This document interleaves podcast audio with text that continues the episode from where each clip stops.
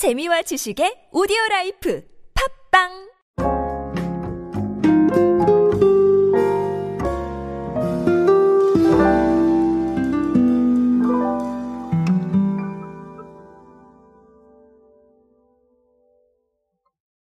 우리는 뉴미디어 시대에 살고 있습니다. 그리고 뉴미디어는 우리에게 끊임없이 새로운 걸 시도하라고 이야기하고 있는데요.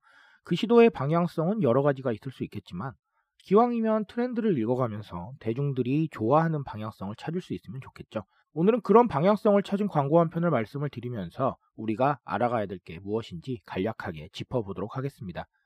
안녕하세요. 인사이 시대에 그들은 무엇에 지갑을 여는가의 저자 노준영입니다. 여러분들과 함께 소비 트렌드 그리고 대중문화 트렌드들 마이크로 트렌드의 관점에서 쉽고 빠르고 정확하게 알아보고 있습니다.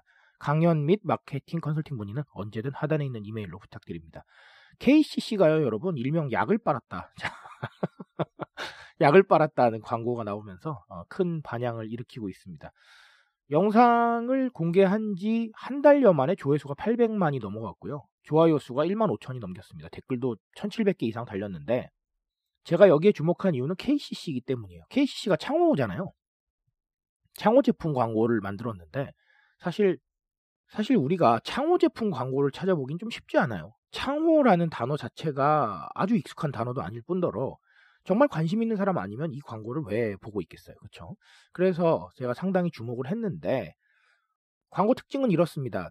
각종 이야기들을 패러디를 해서 무한 광고 유니버스에 갇힌 성동일이라는 어, 그런 주제를 만들었는데 영화와 드라마를 넘나들면서 패러디를 많이 합니다. 뭐 보일러, 음료수, 화장품, 안마 의자 등등 대사 한마디만 들어도 딱 알 것 같은 그런 광고들을 패러디를 하는데 사실상 맥락을 찾기는 조금 어려워요. 솔직하게. 맥락을 좀 찾기는 어렵고 빵 터지는 즐거움이 있고 정말 어, 이거 이래도 되나 싶은 그런 좀 특별한 재미가 있습니다. 그런 재미를 찾아가면서 창호 광고라는 부분을 만들었는데 어, 생각보다 정말 반응도 좋고 저도 보면서 어, 새롭다고 생각을 했어요. 그 정도로 굉장히 특별한 시도였다고 저는 생각을 합니다. 그렇다면 우리가 KCC의 이 행보에서 알아야 될 건 무엇일까요? 첫 번째는 저는 B급 이야기를 드리고 싶습니다. 제가 책을 쓸 때 B급에 대해서 굉장히 강조를 많이 했었어요. B급이라는 게 단순히 저예산 이런 부분들이 아니라 우리가 기존에 알고 있었던 방향성과 다르게 가는 것들을 다 B급이라고 볼 수가 있겠다라고 해서 팽수는 EBS의 B급이다라는 말씀을 일단 드린 적이 있고요. 왜냐하면 EBS가 여태까지 추구했던 방향성하고 반대이기 때문에 그리고 각종 유튜브에 있는 컨텐츠들도 기존에 받는 방향성과는 조금 다르게 가기 때문에 B급일 수 있다. 이 부분은 단순히 내용적인 측면일 수도 있겠지만 우리가 교양 프로그램들도 심지어 5분에서 10분 단위로 이렇게 압축이 돼서 올라오죠. 그렇죠?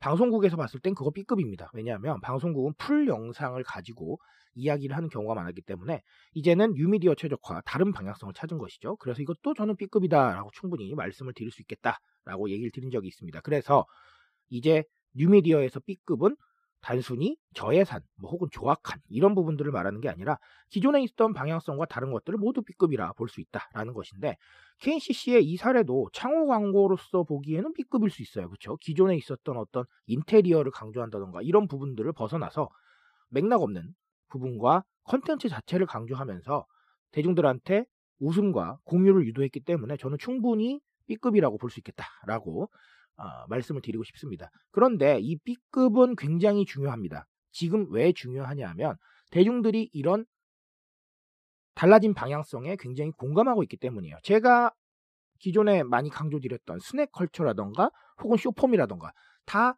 달라진 방법에 적응해가는 방식이었어요.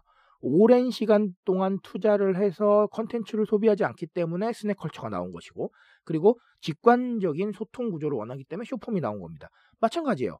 이 경우도 많은 고민과 많은 생각을 하고 많은 시간을 들여서 광고를 보지 않습니다. 정말 짧은 순간 동안 풋 하고 보게 되는 어, 이런 직관적인 소통 구조를 가지고 있기 때문에 B급, short form, 뭐 snack culture 다 들어갈 수 있는 부분이 있거든요. 계속해서 방법을 찾고 있는 겁니다. 새로운 미디어 플랫폼에 어울리는 다른 방법들을 찾아가야 되는 것이죠. 이게 바로 B급의 정석이고 그리고 B급의 새로운 의미라고 저는 생각을 합니다. 그래서 우리가 지금 논의해야 될 것은 바로 이 B급에 대한 이야기가 아닌가라는 이런 생각을 한번 해봅니다. 또 다른 하나는 이원화예요. 제가 이원화에 대한 얘기들 굉장히 많이 드렸습니다. 이게 뭐냐 하면 자 이렇게 생각해 보세요. 기존에 우리가 창호 광고를 할 때 TV에서 창호 광고를 만나시면 방금도 말씀드렸지만 굉장히 멋있는 인테리어와 기능성을 강조를 했습니다. 그게 기존의 미디어에 어울리는 방식일 수 있어요. 왜냐하면 보통의 미디어에서 사람들이 원하는 거는 재미일 수도 있겠지만 빠르게 지나가는 광고 속에서 내가 원하는 이미지를 찾는 걸 수도 있거든요. 하지만 뉴미디어는 다르다는 겁니다. 내가 찾아서 들어가야 되고 그리고 내가 노출됐을 때 빨리 재미있다를 느껴야 돼요. 그러다 보니까 뉴미디어에 최적화된 방법은 좀 더 짧고 좀 더 재미있고 좀 더 의미를 재미 쪽에서 찾는 부분들이 이루어져야 된다는 거예요. 그래서 펀슈머가 등장을 한 것이죠. 지금의 이야기들은 물론 의미를 찾는 것도 중요하겠지만 그 의미가 재미일 수 있어요. 근데 재미의 특징은 어떻습니까?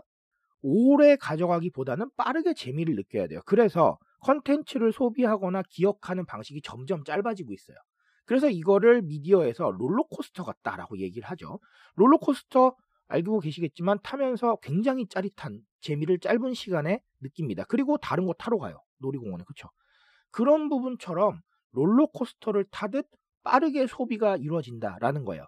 그러니 뉴미디어에 있는 방향성은 기존에 있던 미디어의 방향성과 달라야 된다. 그래서 제가 이원화 전략을 쓰셔야 된다라고 얘기를 했죠. 기존에 있었던 미디어는 어, 기존에 있는 방식대로 승부를 하실 수도 있겠지만 뉴미디어는 완전히 다른 방식. 즉 기존에 있었던 미디어에 있는 것들을 활용한다거나 아니면 잘라서 사용하시는 게 아니라 완전히 다른 방식으로 생각하셔야 된다라는 거예요. KCC는 저는 충분히 그런 부분들을 생각을 했다고 생각을 합니다.